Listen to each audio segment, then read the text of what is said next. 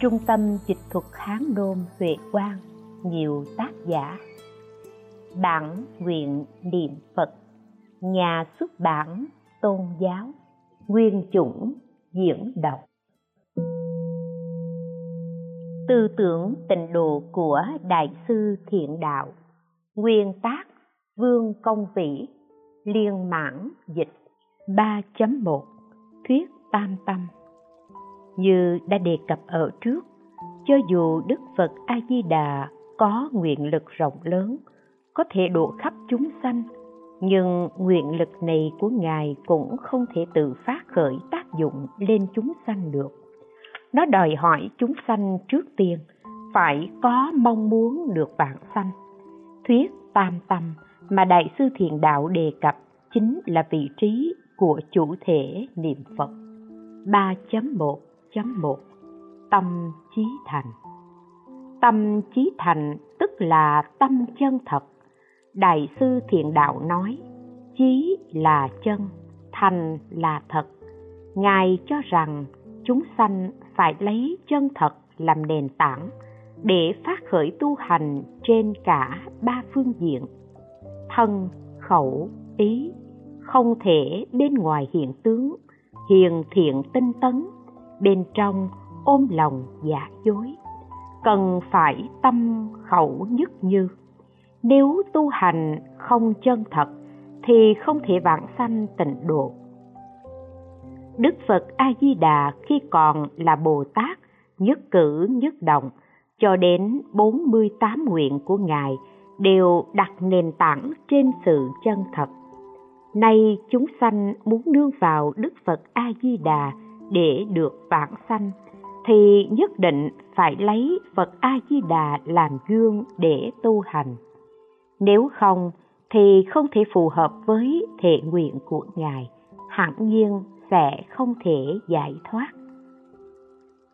Đại sư Thiện Đạo cho rằng chân thật hàm ý trên hai phương diện, tức là chân thật tự lợi và chân thật lợi tha người chân thật tự lợi là trong mỗi niệm đều xả bỏ các việc ác, xả ly uế độ và niệm niệm siêng tu các điều thiện. Nói về vấn đề siêng tu tông tịnh độ lại lý giải trên hai phương diện. Tu thiện tức là dừng ác, mà dừng ác cũng chính là tu thiện. Nên tu thiện và dừng ác đều quan trọng như nhau không thể thiếu một trong hai. Chân thật lợi tha, tức là chúng ta lấy việc bỏ ác song song với siêng năng, hành thiện để gây ảnh hưởng đến cộng đồng, khiến cho họ bỏ ác làm lành. Cũng siêng tu tịnh độ giống như chúng ta, cũng có nghĩa là ta muốn làm nên thì giúp người làm nên, ta muốn đạt thành thì giúp người thành đạt. Đại sư thiện đạo cho rằng, trong toàn bộ việc tu hành thì tâm chân thật rất quan trọng. Người tu hành mà không có tâm chân thật là một thứ thiện tạp độc, là hành vi lừa gạt. Một là lừa mình, hai là lừa người. Đức phật a di đà là bậc toàn tri toàn năng bất luận chúng sanh có hành vi giả dối ra sao đều không qua được pháp nhãn của ngài. Nếu chúng sanh dùng thiện tạp độc để cầu sanh tịnh độ, sẽ vĩnh viễn không đạt được mục đích. Người muốn vãng sanh tịnh độ là người đã thực sự cảm nhận được một cách sâu sắc cuộc sống nhân sinh đau khổ. Là vì muốn giải thoát triệt để là muốn thành toàn việc lớn của một đời người. Nếu ai tự lừa dối mình mới chỉ xét trên mặt tự lợi, kết quả đã phải vĩnh viễn bị đọa trong biển khổ của kiếp người.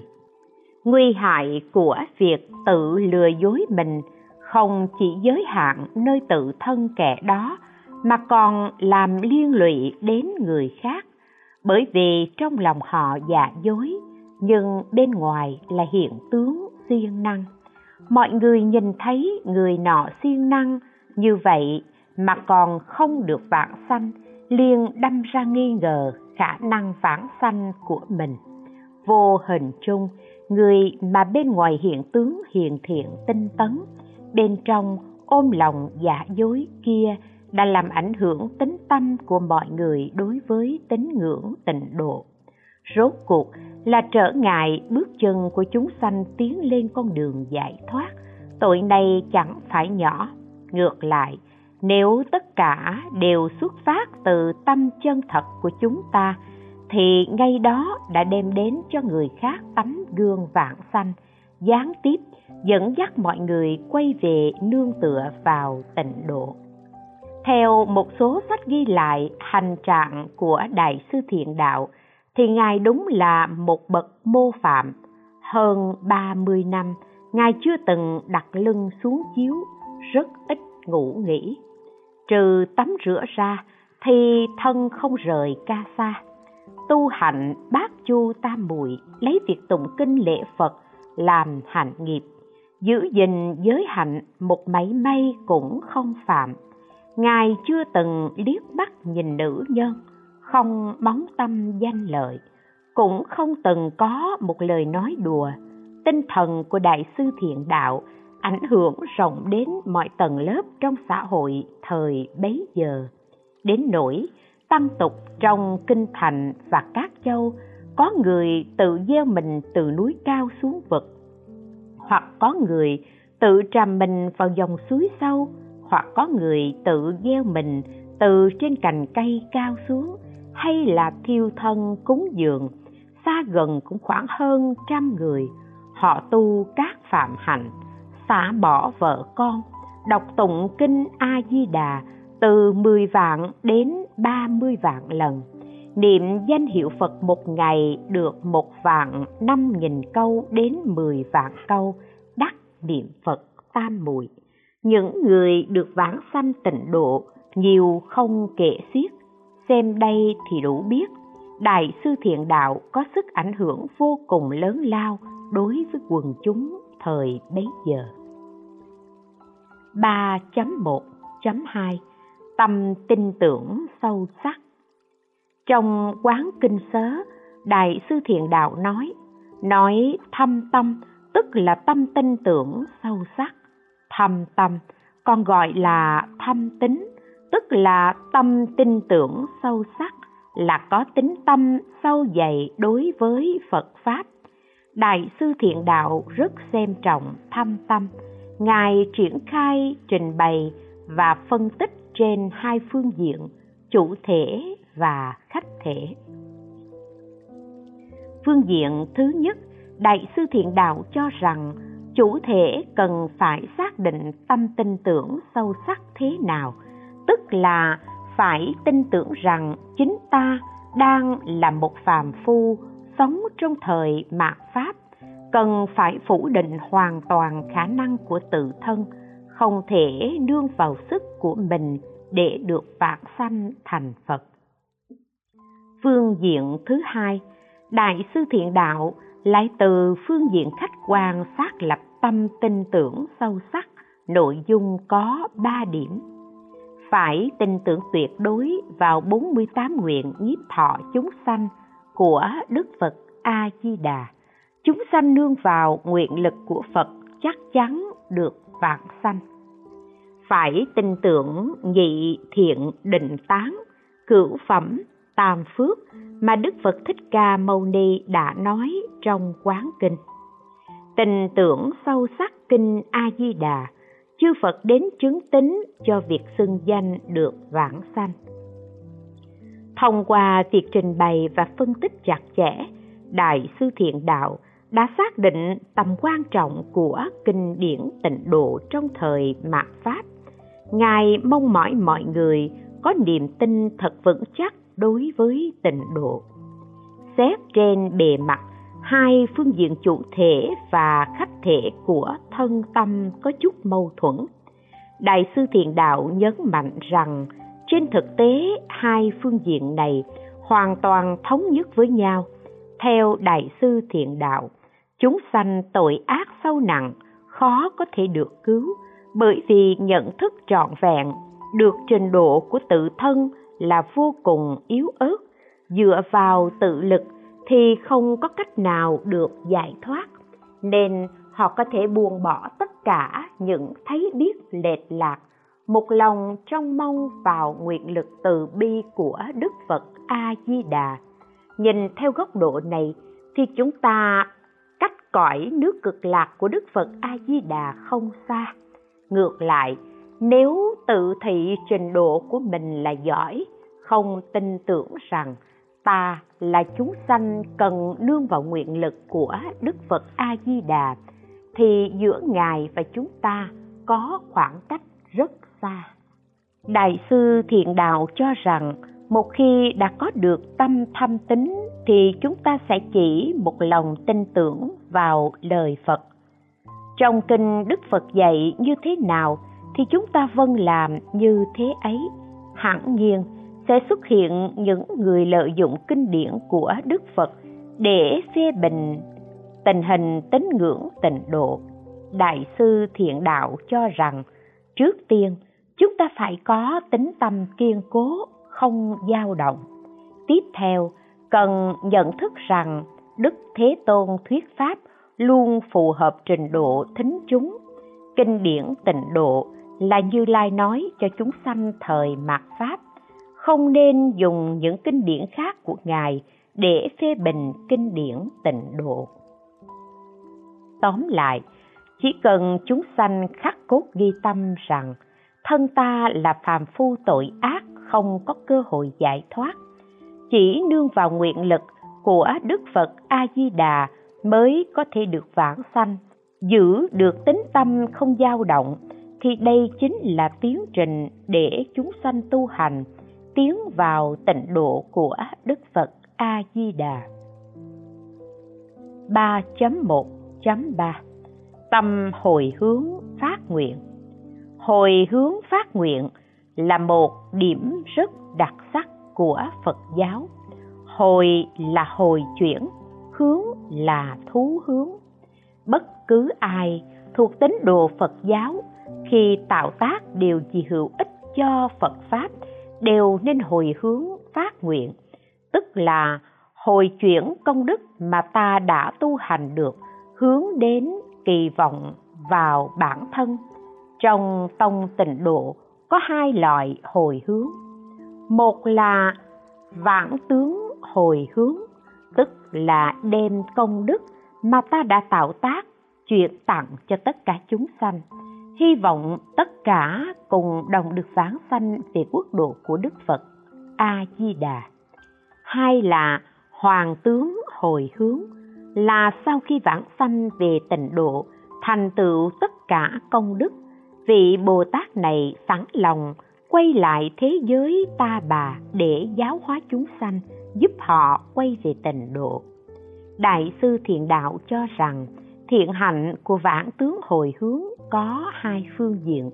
Một là thiện hạnh mà bản thân người đó đã tu tập được, bao quát tất cả công đức thiện hạnh đã được tạo tác từ quá khứ, hiện tại và tất cả công đức thiện hạnh đã được tạo tác từ thân khẩu ý của họ.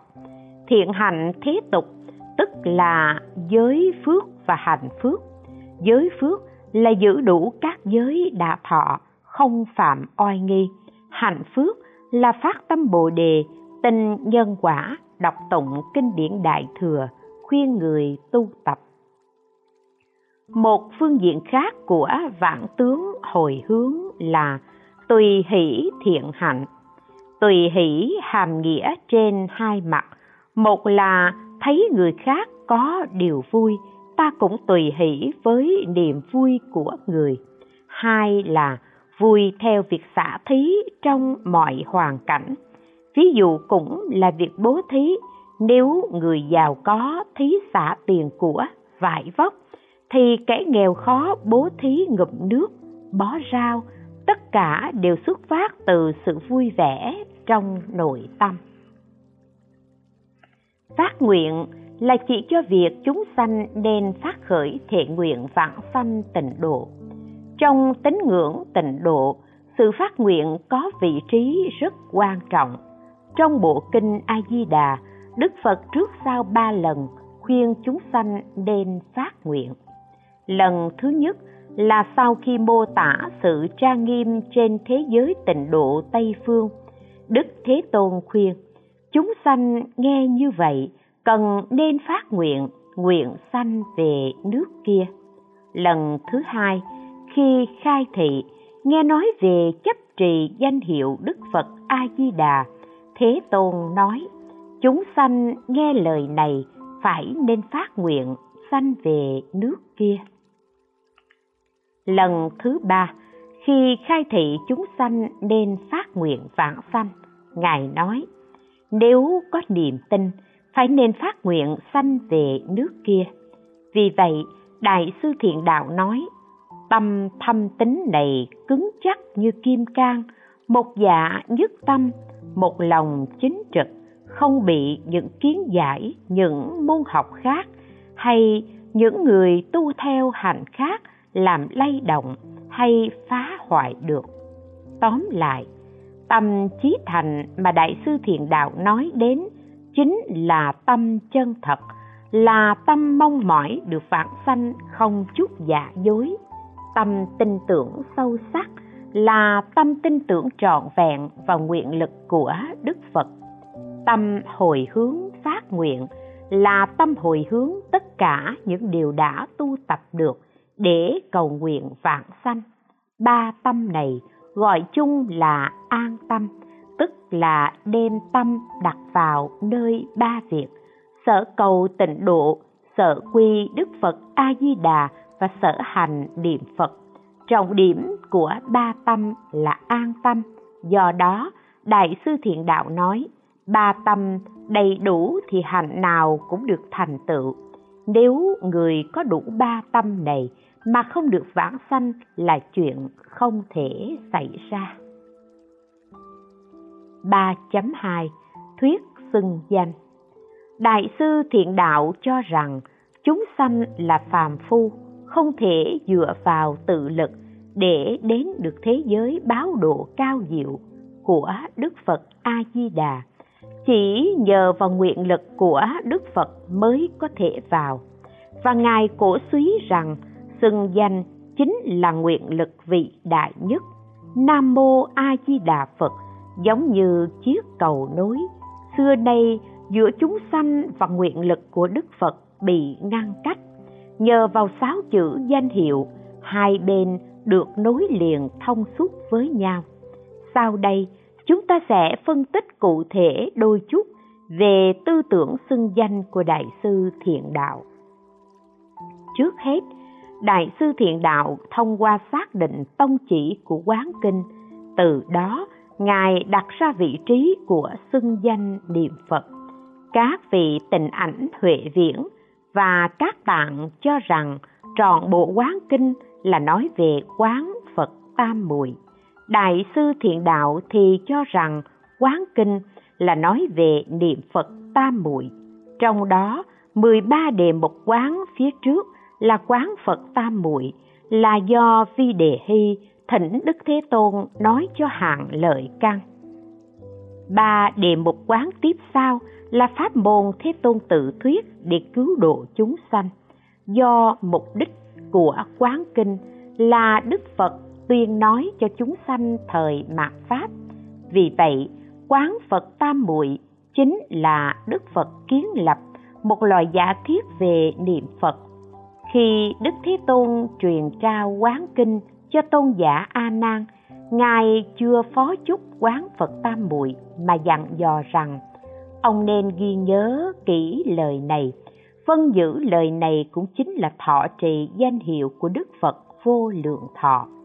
Căn cứ theo đoạn văn kinh này, Đại sư Thiện Đạo cho rằng quán Phật Tam Muội là thuyết phế, niệm Phật Tam Muội là thuyết lập, vừa phế vừa lập, đó chính là tông chỉ niệm Phật của quán kinh. Kế đến, tư tưởng xưng danh của Đại sư Thiện Đạo còn được thể hiện qua cách Ngài giải thích vấn đề mười niệm trước khi lâm chung. Văn hạ phẩm hạ sanh trong quán kinh có đoạn, người này bị khổ bức bách, không rảnh để niệm Phật, thiện hữu bảo nếu anh không thể niệm phật được thì nên xưng danh hiệu vô lượng thọ phật chí tâm xưng niệm âm thanh không dứt đủ mười niệm xưng nam mô a di đà phật do xưng danh hiệu phật nên trong mỗi một niệm tiêu trừ được 80 ức kiếp tội sanh tử. Trong một niệm cũng được vãng sanh về nước an lạc. Đại sư Thiện Đạo cho rằng lâm chung thập niệm chính là xưng mười câu Phật. Trong các phẩm vãng sanh lễ tán, Ngài cũng có nói nếu tôi thành Phật, chúng sanh ở mười phương xưng danh hiệu tôi, dù chỉ mười tiếng mà nếu họ không được vãng sanh thì tôi không thành chánh giác. Trong quán kinh sớ khi giải thích văn kinh đủ mười niệm đại sư thiện đạo lại nói trong mười tiếng xưng danh hiệu đức phật có đầy đủ thập nguyện thập hạnh có thể thấy đại sư thiện đạo lấy việc xưng danh để giải thích về mười niệm. Lại nữa đại sư thiện đạo còn thông qua quá trình phân biệt để tu chánh hạnh hay tạp hạnh của chúng sanh để xác lập vị trí của việc xưng danh niệm Phật, Đại sư Thiện Đạo cho rằng tất cả hành vi của chúng sanh, một loại là chánh hạnh, là chuyên y cứ vào kinh điển tịnh độ để tu hành. Loại thứ hai, ngoài những hạnh vừa nêu trên thì đều là tạp hạnh đại sư thiện đạo y cứ theo ngũ niệm môn của đàm loan đem chánh hạnh phân thành năm loại một chánh hạnh đọc tụng nhất tâm chuyên đọc tụng kinh điển tịnh độ hai chánh hạnh quán sát nhất tâm chuyên chú quán tưởng ức niệm về cõi nước của đức phật a di đà ba, chánh hạnh lễ bái, nhất tâm chuyên lễ bái đức phật a di đà bốn, chánh hạnh tán thán, nhất tâm chuyên cúng dường tán thán đức phật a di đà năm, chánh hạnh xưng danh, nhất tâm chuyên dùng miệng xưng danh đức phật a di đà trong năm loại chánh hạnh đại sư thiện đạo lại đem chánh hạnh xưng danh làm chánh định nghiệp. Ngài cho rằng xưng danh là bản nguyện của đức phật. Hơn nữa, mọi người đều có thể tu hành, vì vậy chúng ta nên bỏ tạp hạnh. Tu chánh định nghiệp, đại sư thiện đạo nói, chúng sanh chướng trọng, cảnh tế, tâm thô, thức tâm loạn động, tu tập quán niệm rất khó thành tựu vì vậy đức thế tôn mới thương xót khuyên nên chuyên xưng danh hiệu. Đoạn trước đã đề cập đến kinh điển tịnh độ cho rằng chúng sanh đang trong thời đại mạt pháp, căn cơ hạ liệt, có hiện hữu thì cũng chỉ là một sự tồn tại rất hữu hạn. Còn sự tồn tại của đức phật a di đà là vô hạn. Danh hiệu của đức phật là nhịp cầu nối giữa hai bên cung cấp cho chúng sanh khả năng vãng sanh về tịnh độ. Vì sao danh hiệu lại có tác dụng lớn lao như thế? Đại sư thiện đạo cho rằng điều này nhất định phải lý giải dựa trên lòng từ bi của đức phật. Phật thương xót chúng sanh đau khổ, nên ngài đem công đức của chính mình kết tinh thành danh hiệu a di đà phật đức phật hoàn toàn buông bỏ tự kỷ danh hiệu chính là hình thức tồn tại của ngài như vậy trong danh hiệu đã bao hàm toàn bộ công năng của Đức Phật, trong đó tập trung thể hiện nguyện lực của Ngài, tất cả hạnh, tất cả nguyện, toàn thể vũ trụ đều bao hàm trong câu A Di Đà Phật. Vì vậy, Đại sư Thiện Đạo nói, trên thì suốt một đời, dưới thì dù một câu hay mười câu, nhờ nguyện lực của Đức Phật nên rất dễ được vạn sanh. Sự tồn tại của Đức Phật chỉ có hóa thành danh hiệu mới dễ dàng cứu vớt tất cả chúng sanh và chúng sanh cũng chỉ dựa vào danh hiệu của Đức Phật mới có thể đến được cảnh giới của Ngài. Đại sư Thiện Đạo còn trình bày và phân tích tác dụng cụ thể khi chúng sanh niệm phật, ngài nêu lên ba tác dụng. Một, tác dụng thân duyên, tức là chúng sanh khởi hạnh, miệng thường xưng danh hiệu phật, đức phật liền nghe, thân thường lễ phật, đức phật liền thấy, tâm thường niệm phật, đức phật liền biết. Chúng sanh nhớ nghĩ đến phật phật cũng nhớ nghĩ đến chúng sanh hai bên không hề xa cách nhau, cho nên gọi là thân duyên. Niệm phật là đang ở trong bản nguyện của phật. Vì vậy, người niệm phật cùng với đức phật kết thành nhân duyên sâu sắc. Hai, tác dụng cận duyên. Chúng sanh nguyện muốn thấy phật. Đức phật liền ứng hiện nên gọi là cận duyên. Chúng sanh niệm phật nếu như phát nguyện muốn thấy phật phật liền xuất hiện trước mắt. Ba, tác dụng tăng thượng duyên. Chúng sanh xưng niệm danh hiệu, liền trừ được nghiệp tội trong nhiều kiếp. Khi lâm chung, được đức phật cùng thánh chúng đến nghinh tiếp, tà nghiệp không thể ngăn trở được, cho nên gọi là tăng thượng duyên. Do chúng sanh chuyên tâm xưng danh hiệu phật liền tiêu trừ được những lỗi lầm từ trước đó, loại bỏ những thứ tạp tưởng trong ý thức, tiến vào một trạng thái thuần túy, thanh tịnh, không thiện, không ác. Trạng thái này siêu vượt tất cả tâm thiện ác những sự tạo tác hữu vi cũng ngưng chỉ. Chúng sanh nhờ đó mà đạt được giải thoát. Vì vậy nói, niệm phật có tác dụng làm tăng thượng duyên giúp chúng sanh giải thoát. Đại sư thiện đạo cho rằng, bên cạnh việc kiên trì, xưng danh còn phải có phương thức tu hành chính xác. Đại sư thiện đạo nêu lên bốn phương thức. Một cung kính tu. Khi chúng sanh lễ bái đức phật a di đà nên có thái độ ân cần, cung kính. Hai, vô dư tu tức là khi ba nghiệp thân, khẩu, ý khởi lên, hành vi của chúng ta không được xen tạp miệng chỉ chuyên xưng danh hiệu đức phật a di đà chuyên nhớ quán tưởng, lễ bái, tán thán đức phật a di đà và thánh chúng ở tịnh độ. Ba, vô gián tu tâm đặt vào nơi khởi hành, không gián đoạn. Đây là pháp tu không tạo nghiệp khác không khởi vọng niệm phiền não. Nhưng chúng sanh là hạng phàm phu sanh tử. Thường thì chánh hạnh sẽ bị gián đoạn. Đại sư thiện đạo cho rằng đây là việc không thể nào tránh khỏi. Chỉ nên tùy lúc sám hối là được. 4. Trường thời tu. Từ khi phát tâm cho đến lúc lâm chung đều tin tưởng và hành trì liên tục, không dừng giữa chừng.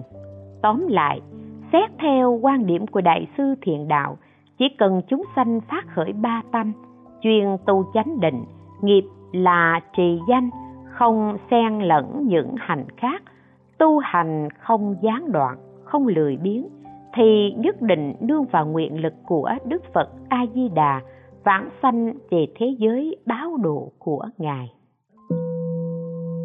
4. Ảnh hưởng của Đại sư Thiện Đạo đối với hậu thế và vị trí của Ngài trong lịch sử. Đại sư Thiện Đạo kế thừa tư tưởng tịnh độ của Đàm Loan, Đạo Xước. Ngài đem tư tưởng xưng danh niệm Phật nâng lên một tầng cao mà trước đó chưa từng có. Hơn nữa, chính Ngài cũng nỗ lực thực hành, nêu lên một tấm gương sáng cho mọi người noi theo.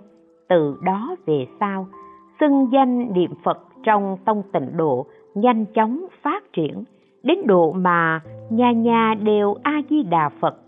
Về sau, khi đường Vũ Tông diệt Phật, hầu hết các tông phái đều bị ảnh hưởng và suy vi trầm trọng, không thể cứu vãn. Chỉ có tông tịnh độ và thiền tông vẫn thịnh hành như cũ. Do xưng danh niệm Phật rất đơn giản, dễ thực hành, thấm sâu vào lòng người, nên sau này các tông phái khác cũng đều chú ý hấp thu tư tưởng tịnh độ dần dần có cùng xu hướng với tông tịnh độ và trở thành tông chung của các tông phái. Tuy đại sư thiện đạo có tầm ảnh hưởng rất lớn trong lịch sử, nhưng tính từ giàu ấy đến nay trải qua khoảng thời gian quá dài nên hình ảnh đại sư trở nên khá mờ nhạt. Chúng ta đã vô tình xem nhẹ việc nghiên cứu và về tư tưởng xưng danh niệm Phật của Ngài, nên đánh giá chưa đúng tầm vóc của Ngài trong lịch sử Phật giáo Trung Quốc. Chúng tôi cho rằng muốn lý giải vị trí của Đại sư Thiện Đạo không chỉ đơn thuần dựa theo tư tưởng lý luận để nhận định. Sau khi Phật giáo truyền vào Trung Quốc, nhìn chung đã trải qua hai giai đoạn phát triển.